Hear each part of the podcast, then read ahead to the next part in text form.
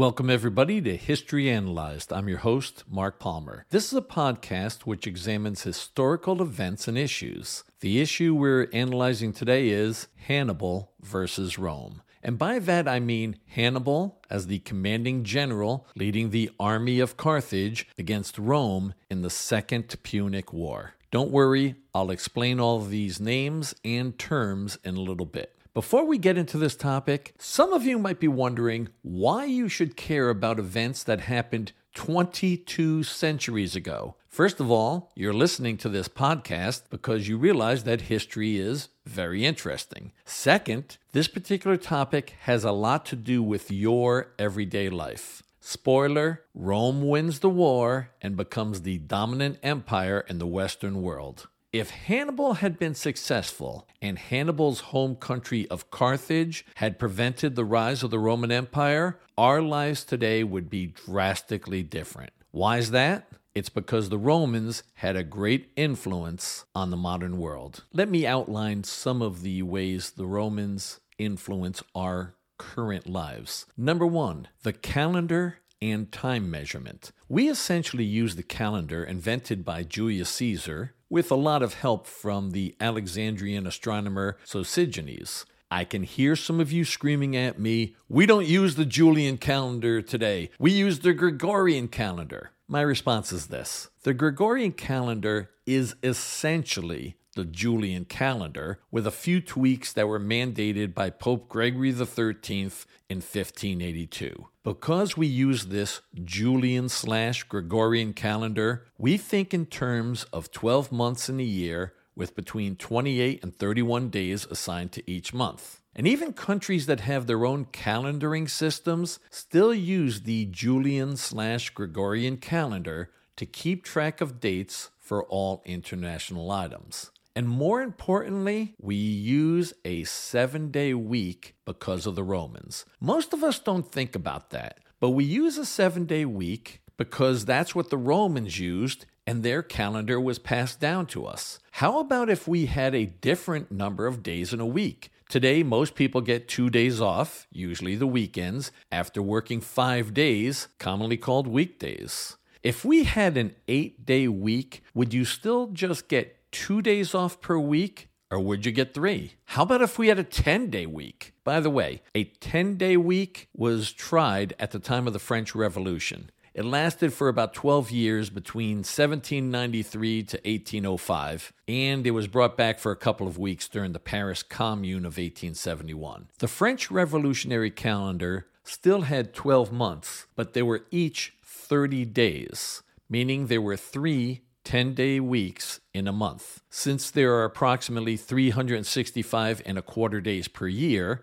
at the end of the year, there were an extra five or six days added, depending upon if it was a leap year. But the really radical part of the French Revolutionary calendar was that each week was 10 days long. How would society be different today if we had a 10 day week instead of a seven day week? And although separate from the calendar, our basic measurements of time come from the Romans. That's where we got the concept of dividing a day into 24 hours, and more specifically, two parts of the day of 12 hours each. It's where we get the concept of dividing the day into AM and PM. In case you don't know, those initials come from Latin. AM stands for ante meridiem, meaning before midday, which we call noon, and PM stands for post meridiem, meaning after midday or noon. The Roman hours were different than ours. An hour in Roman times was not precisely 60 minutes like we have. They did not divide their hours into minutes and seconds.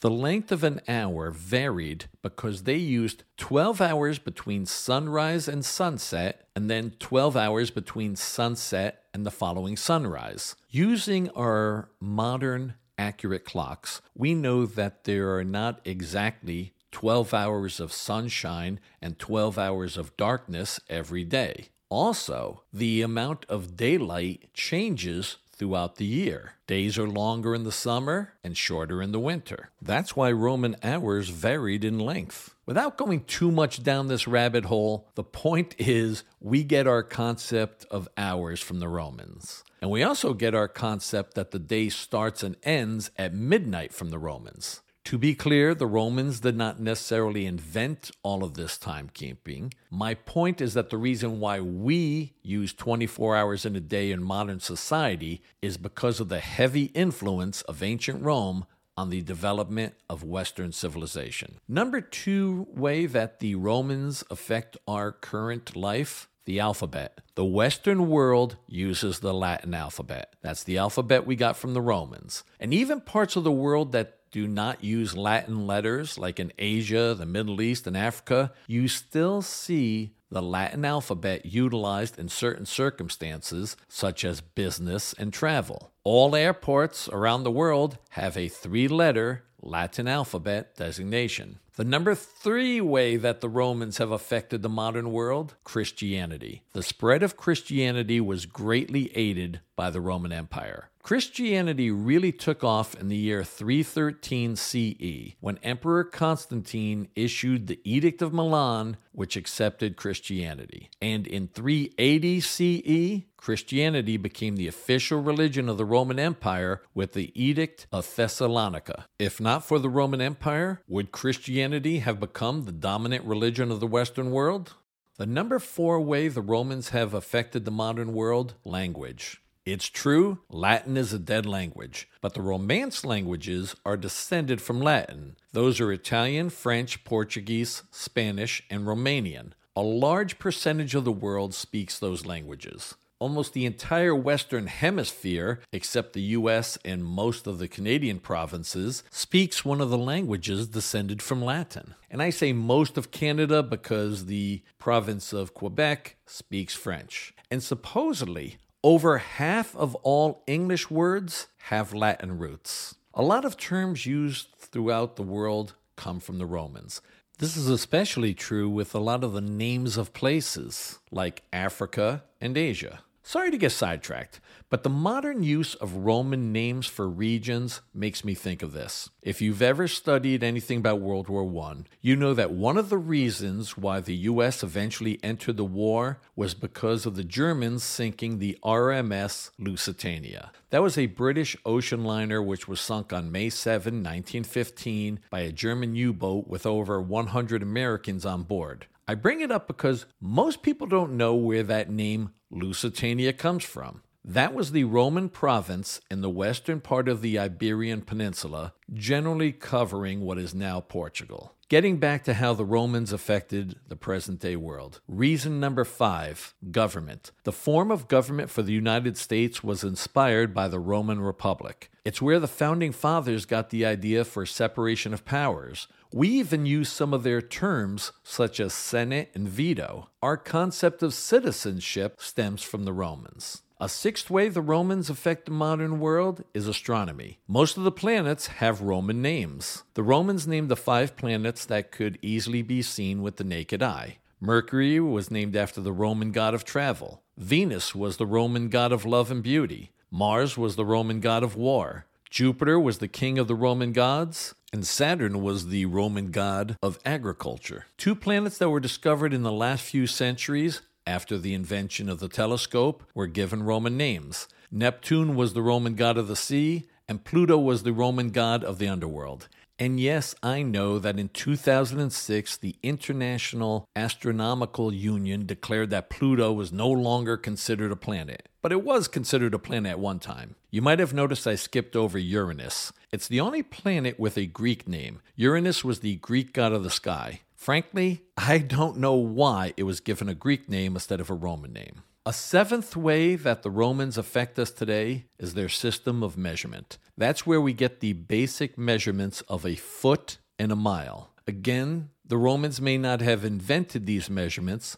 but it's how these units of measurement were passed down to us. For anybody outside of the US listening to this podcast episode, I can hear you laughing at us Americans that we are still saddled with the imperial system of measurement, which is so difficult to use instead of switching to the metric system. Okay, you get the idea. The Western world owes most of its history and structure to the Roman Empire. And because of the dominance of Europe for about five centuries from the 1400s until World War II, there's a lot of Western influence, meaning Roman influence, throughout the rest of the world. Now that we've discussed why the Punic Wars matter to today's society, let's set the scene for the Punic Wars. First up is that term. If the wars were between Rome and Carthage, why don't we call them the Carthaginian Wars? Why do we call them the Punic Wars? They were called the Punic Wars from the Latin word punicus. That was the Roman word for Phoenician. The Phoenicians were people from the east coast of the Mediterranean who founded a lot of cities throughout the Mediterranean, including Carthage. So the Romans viewed the Carthaginians as Phoenicians and used that term Punicus for the Carthaginians. Now that we know what the name means, when were these wars? The Punic Wars were three separate wars between Rome and Carthage that spanned 118 years from 264 BCE to 146 BCE. These were two rivals who fought for over a century to determine who would be the dominant force of the Western Mediterranean. The First Punic War went from 264 BCE to 241 BCE. The fact that Rome and Carthage were at war for 23 years in just that first war is insane. The Second Punic War began in 218 BCE and ended in 201 BCE. 17 years is also a very long time for a war. The third and final Punic War was relatively short. It was only three years from 149 BCE to the end in 146 BCE.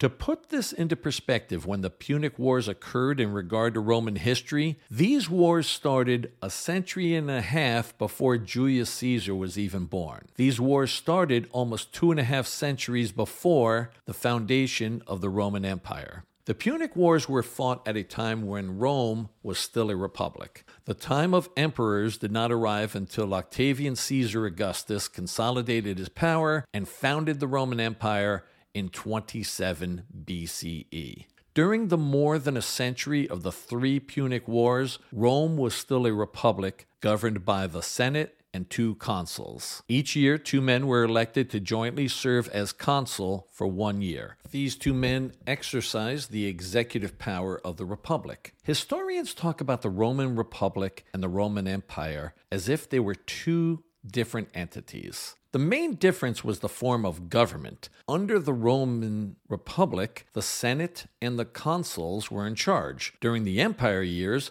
an emperor, sometimes more than one emperor, was in charge. However, for the peoples throughout Italy and other parts of the Mediterranean, even though Rome was still technically a republic, it was acting as an empire with subjugated provinces who all had to answer to Rome. In other words, before the time of Augustus, Rome was a territorial empire even though it still had a republican form of government. Whenever we discuss history, we have to look at what are the primary sources we have to determine what occurred. In more recent history, we have lots of primary sources. If we are studying the Vietnam War, there are plenty of military and government records. We also have accounts from journalists in newspapers, magazines, and on television. And there are plenty of accounts from individuals who either fought in the Vietnam War or who were present at the time. A lot of those people are still alive today. But when we're looking at events that occurred 22 centuries ago, there are not a lot of primary sources available. There are two sources that historians generally rely on for the Punic Wars. One source is the Roman historian Livy. His actual name was Titus Livius, but like so many other ancient Romans, he's known by an anglicized name, and in English, he is simply known as Livy. As far as we know, Livy was born in 59 BCE and died in 17 CE, meaning he was approximately 76 years old when he died. Livy wrote an extensive history known as the History of Rome from its foundation. It was an immense undertaking. It covers the beginning of Rome and ends with the reign of Augustus. Livy covers the Punic Wars between Rome and Carthage. But when relying on Livy's accounts, we have to remember that he wrote his history of the Punic Wars approximately two and a half centuries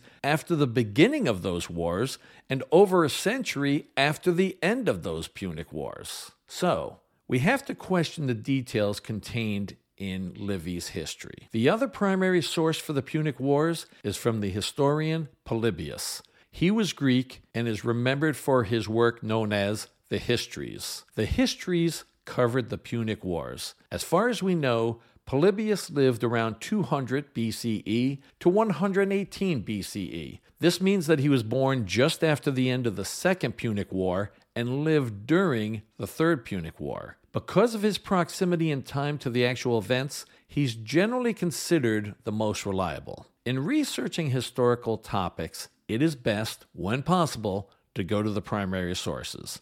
I have not read all of the Histories by Polybius or The History of Rome by Livy, but I have read parts when I was trying to get to the bottom of some events that have been recorded in contradictory manners. Okay, I know that this is just the history nerd in me, but it is pretty amazing to read history that was written over 2,000 years ago. It's amazing that these texts survive. Obviously, since I do not read Latin or Greek, I am reading the English translations. And due to the nature of translations, sometimes things get lost. But these texts are still pretty awesome. Although he was born and raised in a Greek city state, Polybius was transported to Rome when he was in his 30s as one of many Greek hostages. And although he had to remain in Rome for approximately 17 years, he wasn't treated as a prisoner, but mingled in high levels of Roman society. In fact, Polybius was with the Roman general Scipio Aemilianus when Carthage was finally sacked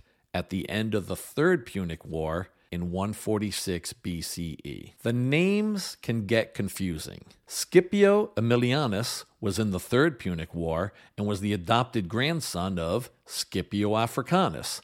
I'm going to tell you a lot about Scipio Africanus later on because he is the triumphant general in the Second Punic War. In one podcast episode, I cannot get into too many details of a conflict which lasted for over a century. So, I'm going to provide you with a broad outline of the general conflict and get into some details regarding the Second Punic War because I view that as the most significant. What were the causes of these three wars? There were several causes, but in my opinion, the primary one was this there can only be one top dog. For centuries, the city of Rome had expanded its influence and power throughout most of the peninsula of Italy. During that time, Carthage was building its own empire on the northern coast of Africa. The city of Carthage was located in what is now the country of Tunisia. Carthage extended its empire throughout most of the coast of North Africa, as well as what is modern day Spain, and even controlled most of the large Mediterranean islands of Sicily, Sardinia, and Corsica. If you look at a map, you can see how these two rival states were going to eventually come to blows. The two cities were only separated by approximately 370 miles, but the areas they controlled were a lot closer than that. As I just said, by the time of the First Punic War, Rome controlled most of the Italian peninsula. You know how Italy is shaped like a boot? Well, the very toe of the boot of Italy is separated from the island of Sicily by the Strait of Messina. That strait is only about two miles wide, on the other side of Sicily, there is another fairly narrow part of the Mediterranean called the Strait of Sicily. That strait separated the Carthaginian Empire from the island of Sicily by only about 95 miles. As I've said in other episodes, one of the things that makes history so interesting is that nothing is inevitable. But there are sometimes factors that lead to certain events or conflicts being likely to occur. The fact that Carthage was consolidating its power on the southern shores of the western Mediterranean at the same time that Rome was dominating the northern part of the western Mediterranean was going to lead to war unless the two governments could come to some understanding that both sides would consider beneficial. But that's not what occurred. Here's an extremely brief summary of the First Punic War. Rome and Carthage got into a dispute over the control of Sicily. The war dragged on for 23 years. Most of the battles occurred on the island of Sicily or on the seas. Before this time, Rome had never been a sea power. Conversely, Carthage had an impressive navy. So, how did the Romans create their own navy? The Romans used a captured Carthaginian warship. They did a very early form of reverse engineering. This meant that the ship was deconstructed to extract design information. In other words, they took the ship apart and figured out how to make their own warships that were identical to the Carthaginian ships. Eventually, the Carthaginians had enough of this seemingly never ending war and sued for peace. Rome ended up with Sicily, as well as eventually the islands of Sardinia and Corsica, and Carthage was obligated to pay a large indemnity to Rome. The First Punic War bred a lot of animosity in many Carthaginians. One of the most angry was one of the top Carthaginian generals in the First Punic War. His name was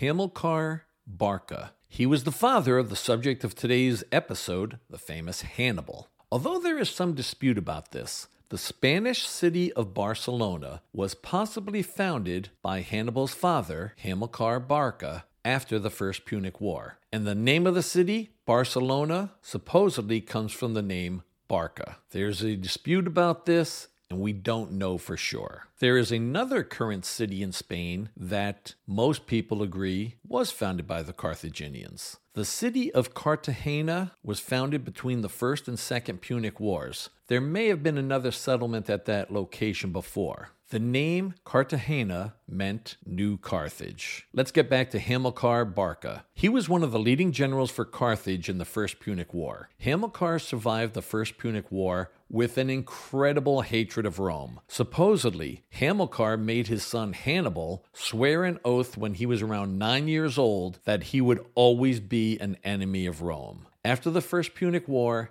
Hamilcar led a Carthaginian army to the Iberian Peninsula. That peninsula is modern day Spain and Portugal. The Iberian Peninsula was decentralized meaning it was not a united country but was mostly run by separate peoples who had small settlements but nothing approaching the giant city states of Rome and Carthage. Hamilcar took his young son Hannibal with him to the Iberian Peninsula. Hamilcar conquered most of what is now Spain and made it a part of the Carthaginian Empire. This was a valuable area because there were lots of silver mines. Hannibal learned from his father how to command an army as well as logistics and tactics. When Hannibal was approximately 18 years old, his father Hamilcar died in battle in Iberia. I love the dramatic way Polybius describes the death of Hamilcar. The manner of his death matched his past achievements, as he died in the thick of battle against a particularly aggressive and powerful tribe, fighting fearlessly throughout with little thought for his own safety.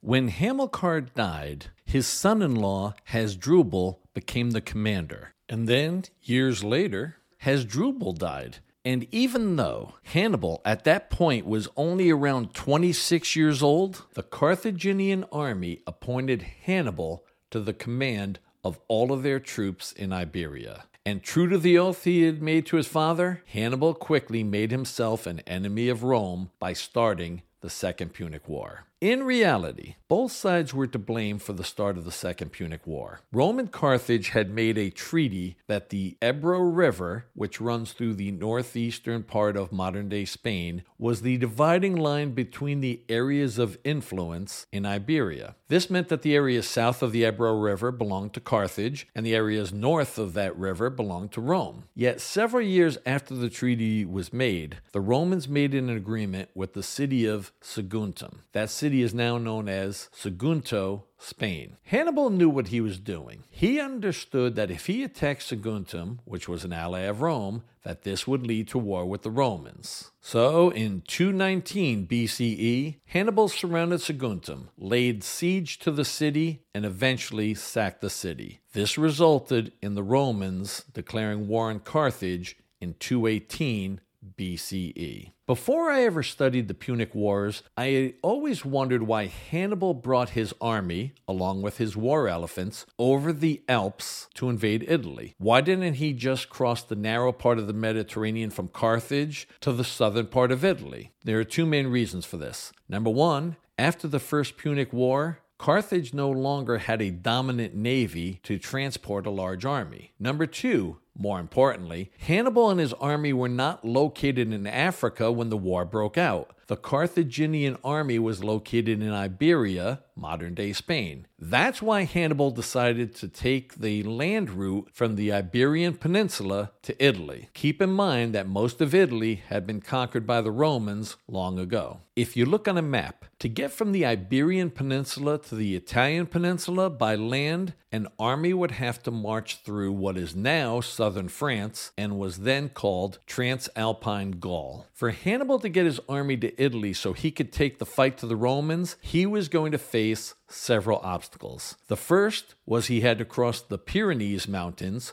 which separate modern day Spain from France, in those days separated Iberia from Gaul. The second challenge was crossing the southern part of Gaul. At this point, Gaul was still a decentralized area of various Gallic tribes. This was about 160 years before Julius Caesar conquered Gaul and added it to the Roman Empire. This meant that Hannibal had to march his army through hostile territory. The Gauls did not want to see any army pass through their lands. You have to keep in mind that an army is like a moving town, and it was the same 22 centuries ago as it is today. This moving town needs to be fed. So, in ancient times, the Carthaginian army was going to need food as well as fodder for the horses, pack animals, and the war elephants. No tribe wanted to see thousands of hungry men and animals come through their territory and eat and take away most of their food. Hannibal managed to get his army through southern Gaul and reach the Alps. It was an impressive feat since he had to fight his way through the hostile territory with the various Gallic tribes and cross wild country, including rivers. The largest river he had to cross was the Rhone. Polybius describes how Hannibal had to fight the local Gauls to cross the Rhone River. He also describes the difficulty of ferrying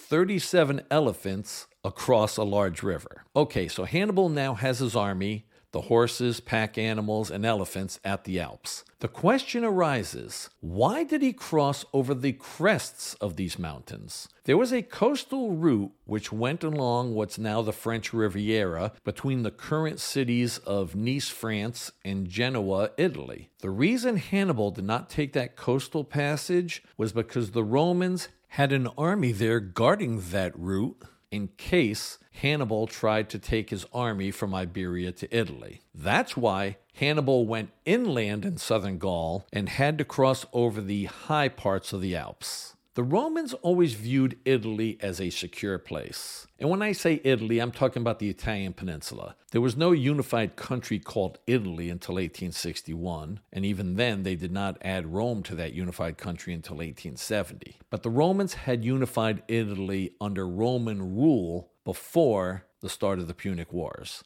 Italy seemed very secure because it's a long peninsula and it was difficult to transport large armies across the seas. The only part of Italy which connects to the mainland is the very northern part, and it's protected by the Alps. So the Romans thought that by guarding the coastal route, they could prevent the Carthaginians from invading the Italian peninsula. They figured, who would be crazy enough to try to bring an army across the forbidding crests of the Alps? It took Hannibal a total of five months to take his army from New Carthage in Iberia, which is now called Cartagena, Spain, over the Alps into the Po River Valley in northern Italy. The actual crossing of the Alps alone took 15 days. Hannibal lost almost half of his army to the winter elements of crossing the Alps, the dangerous conditions of these narrow mountain passes, and fighting the local Celts who lived in the Alps. When Hannibal crossed the Rhone River in southern Gaul, which is now southern France, he had approximately 38,000 foot soldiers and 8,000 cavalrymen. When he arrived in Italy, Hannibal had approximately 20,000 men. It's unclear how many of the elephants survived the crossing of the Alps. You will see in articles and in a lot of sources that claim only one elephant survived the crossing of the Alps. That is not true. Polybius does not state how many elephants survived the crossing, but he does mention that Hannibal used his war elephants in the Battle of the Trebia. It was called that because it was fought along the Trebia River in northern Italy. That was the first major battle in the Second Punic War and occurred in December 218 BCE. Hannibal was brilliant and easily crushed the Roman army commanded by Sempronius Longus. Although he does not state how many elephants existed at the start of the battle, Polybius states that only one elephant survived after the Battle of the Trebia. It appears to me that this is where people make the mistake and claim that only one elephant survived the crossing of the Alps. And although we don't know how many elephants survived the Alps crossing, it was clearly a decent number because Polybius refers to the war elephants being used at the Battle of the Trebia. Most historians feel that Polybius is the most reliable source on the Punic Wars. I certainly think he is. And in his writings, Polybius even makes an argument as to why you should believe him. Polybius wrote, I say this confidently because some of my informants were there at the time, and I have visited the places in question and followed Hannibal's route through the Alps on a fact finding tour. At some point after the Battle of the Trebia, Hannibal developed an infection in one of his eyes and lost the use of that eye. That's all that Polybius says about Hannibal losing the sight in his eye. Later historians expounded upon it and said that he even had to cut out that eye to prevent the infection from spreading. That seems to me unfounded because I cannot find that in Polybius's writings. The reason I bring that up is because in art depictions of Hannibal, you often see him with an eye patch, but other times he does not have an eye patch, even though it's after the Battle of the Trebia. Hannibal followed up his victory at the Battle of the Trebia with another thrashing of the Romans in June 217 BCE in the Battle of Lake Trasimene. There had been two major battles, and both were won decisively by Hannibal and his army. This sent the Romans into a panic. As a result, they elected Quintus Fabius Maximus as dictator. Nowadays, when we hear the term dictator, we think of Adolf Hitler or Joseph Stalin, but the term comes from the Romans. In ancient Rome, in times of great peril, one man could be elected as dictator. This man would have complete power, meaning that he could not be overruled by the consuls or the Senate. Once the crisis was over, the dictator lost his powers, and the consuls and the Senate resumed governing the Roman Republic. Quintus Fabius Maximus is commonly known in history simply as Fabius. He's remembered for the development of the Fabian strategy. That's the military strategy of avoiding pitched battles and frontal assaults. The army mainly harasses the enemy and tries to wear it down through a war of attrition. Under the Fabian strategy, the army would only attack the enemy when an exceptional opportunity was presented. Possibly the most famous example of a general using the Fabian strategy was George Washington in the American Revolution. After almost losing the Revolutionary War at the Battle of Long Island in August 1776, Washington eventually adopted the Fabian strategy and wore down the British, both militarily and politically, until the British lost their will to continue the war. Another famous example of the Fabian strategy was by the Communist forces against the United States in the Vietnam War. Eventually, the U.S. lost its will to continue fighting that war and pulled out in the early part of 1973. While applying his famous strategy, Fabius avoided any large battles with Hannibal's army. Hannibal marched his army throughout Italy, devastating the countryside. After approximately a year of this Fabian strategy, the Romans grew frustrated. It's unclear how this came about, but Fabius was pushed out of office as dictator. Two new consuls were appointed to take the war to Hannibal. They were Gaius Terentius Varro and Lucius Aemilius Paulus. This is what Hannibal was hoping for. This resulted in the greatest defeat in the history of Rome, the Battle of Cannae. Before I discuss the battle, I first must explain the pronunciation. The site of this battle is spelled C A N N A E. I've read this name countless times. When I hear people discuss the battle in documentaries, lectures,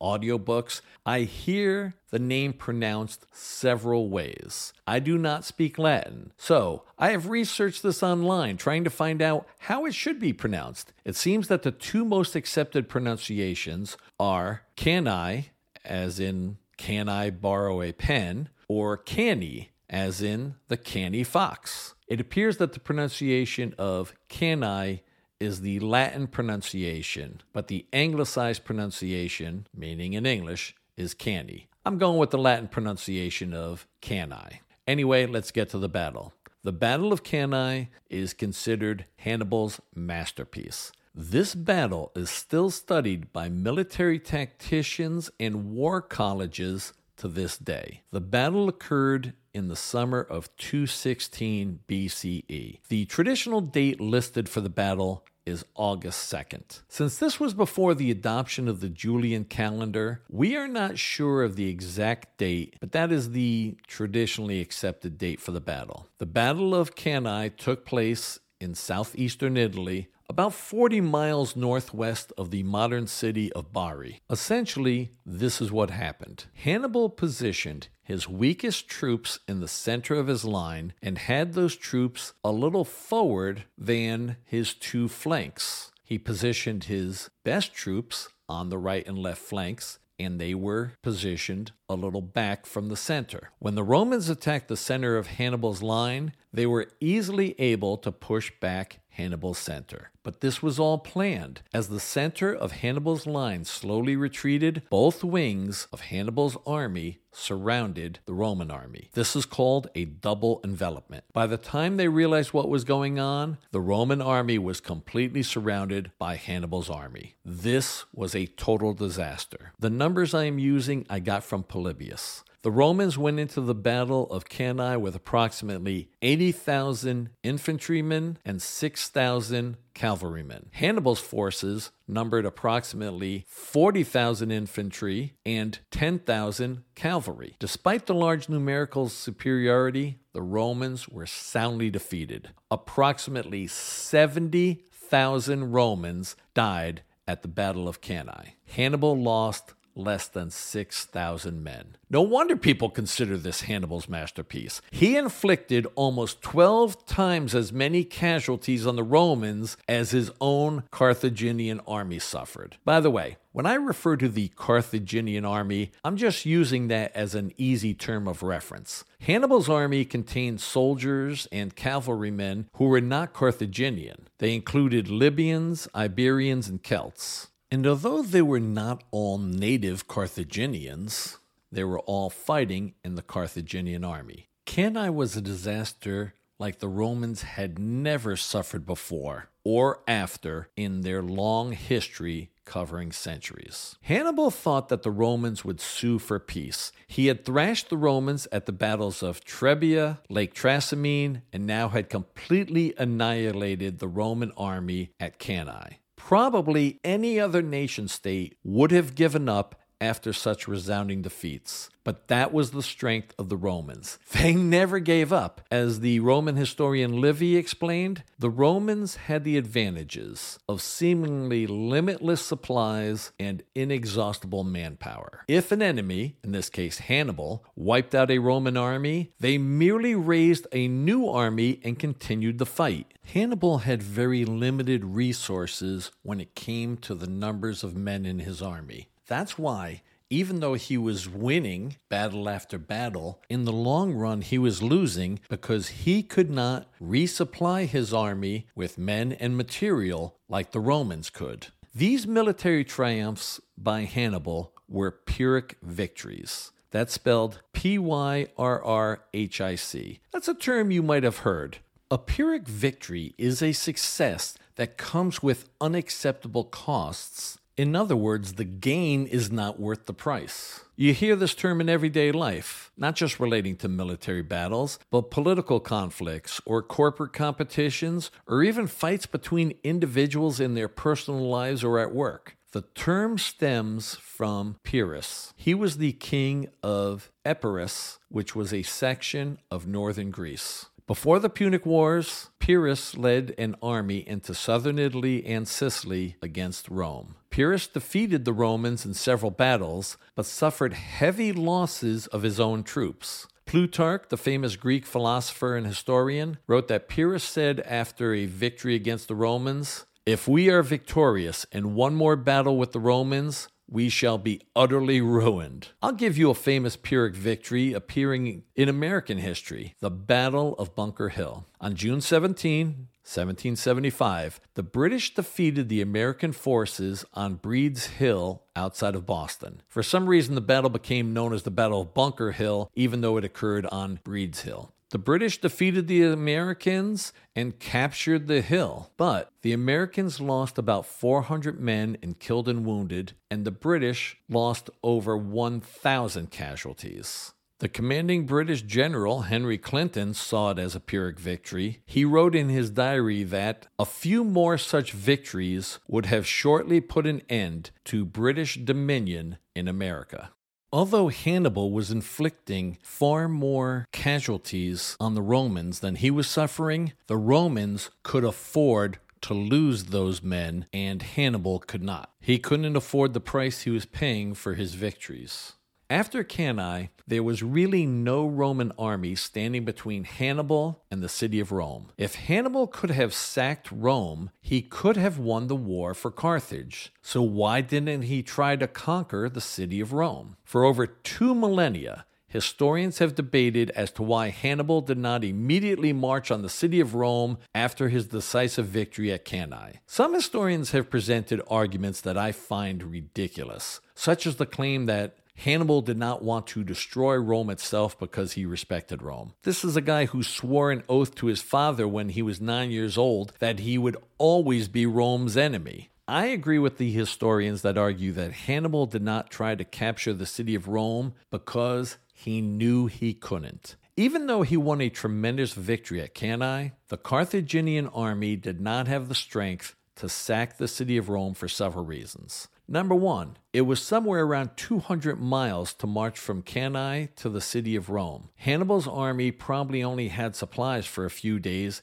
and was exhausted after the battle. It would take a while before he can march his army all the way to Rome. Number two, Rome was a huge city by antiquity standards. Although it would later grow to about a million people, at the time of the Second Punic War, Rome had a population of around a quarter of a million people. There were two Roman legions in Rome to protect the city. A legion consisted of somewhere around 5,000 men. Hannibal understood that he could not conquer the city of Rome, protected by the two legions, as well as the additional resources of men of fighting age within the city that could also be employed as a defense. And I'm just referring to men because in those days it was only males in the military. Reason number three Rome was a well defended city. The Servian wall surrounded the city. The Roman historian Livy indicates that Hannibal did not try to attack the city of Rome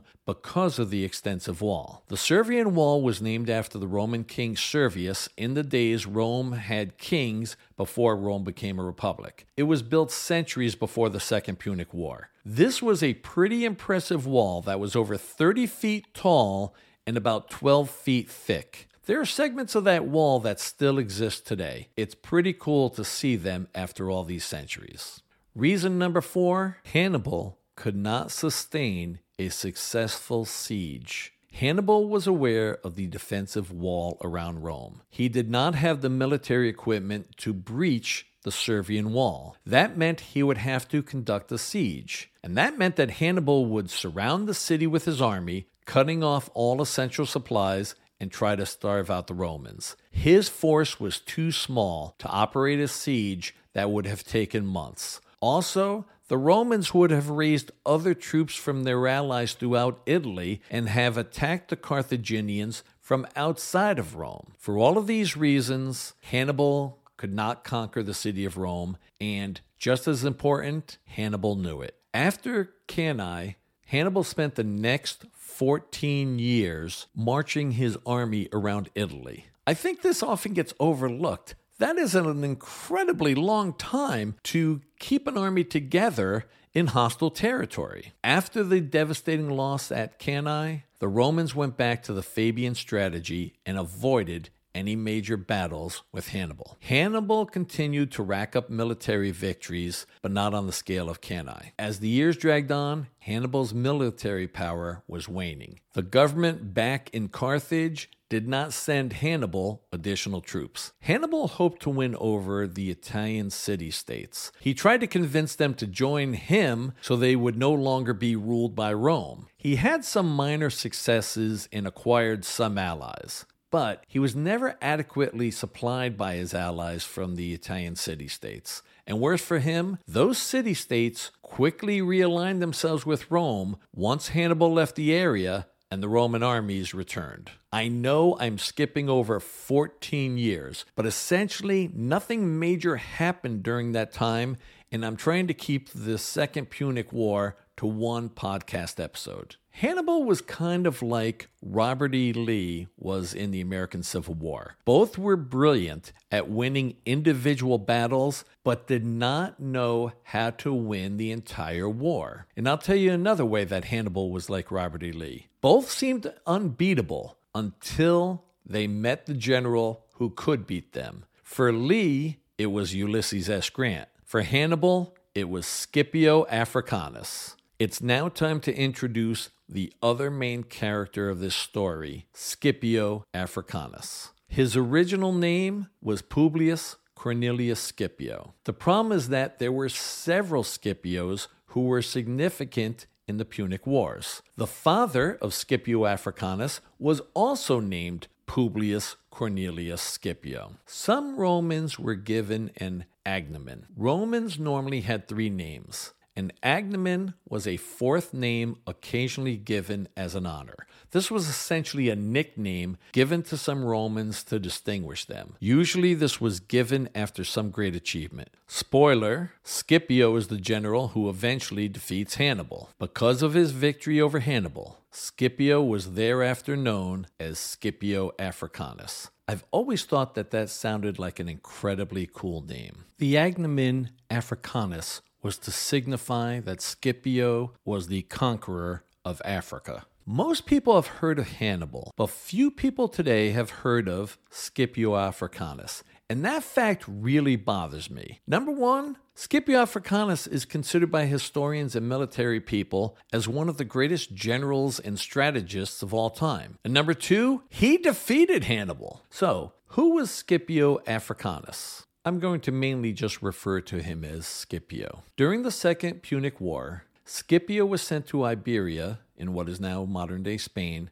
to fight the Carthaginian forces there. In 209 BCE, Scipio captured Carthago Nova, meaning New Carthage, the modern day city of Cartagena, which had been the main base for Carthaginian forces in Iberia. Over the next several years, the Roman forces under Scipio conquered the Carthaginians throughout Iberia. By 205 BCE, Carthage had lost all of its power in Iberia, and that land was on its way to becoming a Roman province. It was now time to take the fight to Carthage. Scipio returned to Rome. Due to his success in Iberia, Scipio was elected as consul in 205 BCE. He was only 31 years old. Scipio went down through southern Italy and crossed over to Sicily. From there, he invaded Africa with his army. After Scipio defeated two African armies, it seemed that peace was at hand. There was an armistice as the two sides tried to reach a peace treaty. Hannibal was recalled from Italy to Africa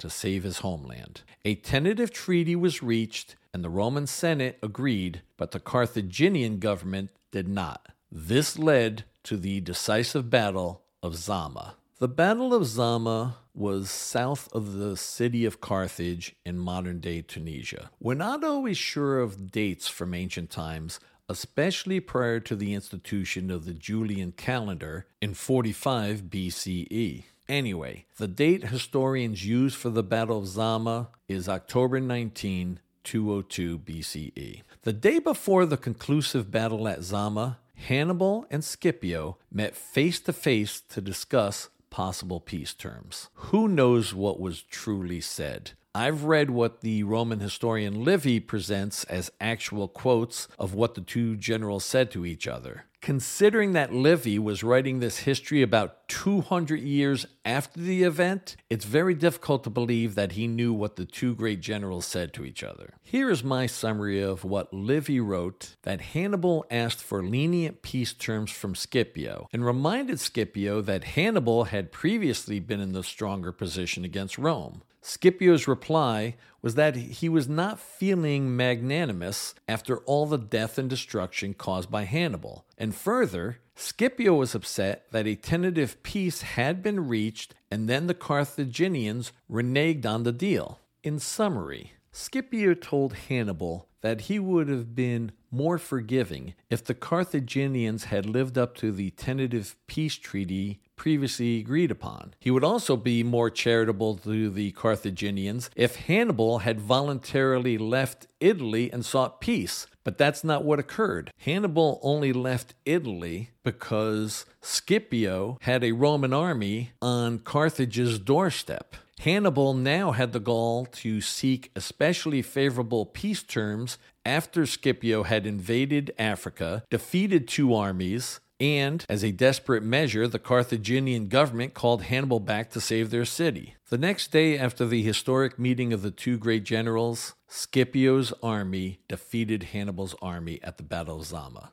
I don't go into details of what occurred in battles, but there's one detail from Zama that is famous. To offset the use of war elephants by the Carthaginians, Scipio came up with a brilliant plan. Instead of continuous battle lines from left to right, Scipio formed his soldiers with empty columns going all the way from the front to the back. Essentially, he created aisles for the elephants. He understood that the elephants would pick the path of least resistance, and instead of charging through countless numbers of armed soldiers, they simply ran through the empty passageways. The battle was a complete victory for the Romans. According to Livy, of the Carthaginians and their allies, above 20,000 were slain on that day. About an equal number were captured, with 133 military standards and 11 elephants. Of the victors, as many as 2,000 fell. That's an impressive victory for Scipio, losing around 2,000 men while killing about 20,000 and capturing an additional 20,000 from the Carthaginian army. That was the end of the fighting in the Second Punic War, and that's why he got the agnomen Scipio Africanus. After the Battle of Zama, a peace treaty was eventually reached in 201 BCE. According to Livy, the peace terms were Carthage would govern itself but lost all of its overseas territories and most of its African territories. Carthage would return all of the Roman prisoners. Carthage would be allowed only 10 warships. The Carthaginians could keep any tamed elephants that they already had, but could not add any more. And here's a big one the Carthaginians could not conduct any war in or out of Africa without the express permission of the Romans. Carthage would make peace with Numidia, and Carthage would feed the Romans until they returned to Rome. Also, Carthage would pay Rome an indemnity of 10,000 talents of silver in equal installments over 50 years. Of course, you're wondering what was a talent of silver? A talent was a measurement of weight that was used for large transactions like this one. How much did a talent weigh compared to modern metric or imperial measurements? I'm not sure. It's unclear. I've read a lot of varied estimates. But the point is, it was an awful lot of money. Scipio did not take Hannibal as a prisoner back to Rome. In ancient Rome, successful generals would be granted a triumph. That was essentially a huge parade throughout the city, which often displayed enemy prisoners. but Scipio allowed Hannibal to return to Carthage, and it proved to be a wise decision because Hannibal was one of the main people who pressed the Carthaginian government to accept Rome's peace terms. Years later, Hannibal became a mercenary general in the kingdom of Bithynia, which was located in the northern part of modern day Turkey. We're not exactly sure how Hannibal died, but it appears that Roman soldiers were sent to Bithynia to capture him, and rather than being taken alive, Hannibal drank poison. We believe that Hannibal died somewhere around 182 BCE. So, after the Second Punic War, Rome was dominant and Carthage was a mere shell of its former self. So, why was there ever a Third Punic War? A lot of it had to do with one man. In history, he is known as Cato the Elder. He was a veteran of the Second Punic War. Sometime in the 150s BCE, Cato and several other Romans visited Carthage Cato was shocked at how well Carthage had recovered from the Second Punic War. The city seemed to be prosperous and growing in strength. Cato became famous for finishing all of his speeches in the Roman Senate with the phrase Carthago delenda est, which means Carthage must be destroyed. By the way, we're not sure of the exact phrase he used in Latin because we don't have a contemporary source which recorded the exact wording. But the sentiment was that Carthage must be destroyed. No matter what he was talking about, Cato would end his speeches telling the Senate that Carthage must be destroyed. Cato finally got his way. As I told you earlier, one of the terms of the peace treaty ending the Second Punic War was that Carthage could not wage war, even a defensive war, without Rome's permission. The kingdom of Numidia, which was just to the west of Carthage, was an ally of Rome. The Numidians kept raiding and annexing Carthaginian territory. When Carthage asked Rome for permission to defend itself, the Romans said no, since Numidia was a Roman ally. Eventually, the Carthaginians sent an army against the Numidians, and this gave an excuse to the senators of Rome who agreed with Cato, who wanted to destroy Carthage once and for all. The Third Punic War was by far the shortest. The war started in 149 BCE and ended three years later. The war was fought entirely in Carthaginian territory. In 146 BCE, the Romans sacked the city of Carthage. They destroyed the city, killed all the men, and took the women and children as slaves. It was the end of Carthage. And who was the commanding general for the Romans who destroyed Carthage once and for all? He is known in history as Scipio Aemilianus. He was the adopted grandson of Scipio Africanus. There's an ongoing myth that Romans put salt in the ground so nothing would grow where Carthage had been. But as far as we know, that was not true. Some historians believe that the Romans made this up to further enhance their fearsome reputation. Basically, they wanted all enemies or potential enemies to fear them and to think that they should definitely not mess with the Romans.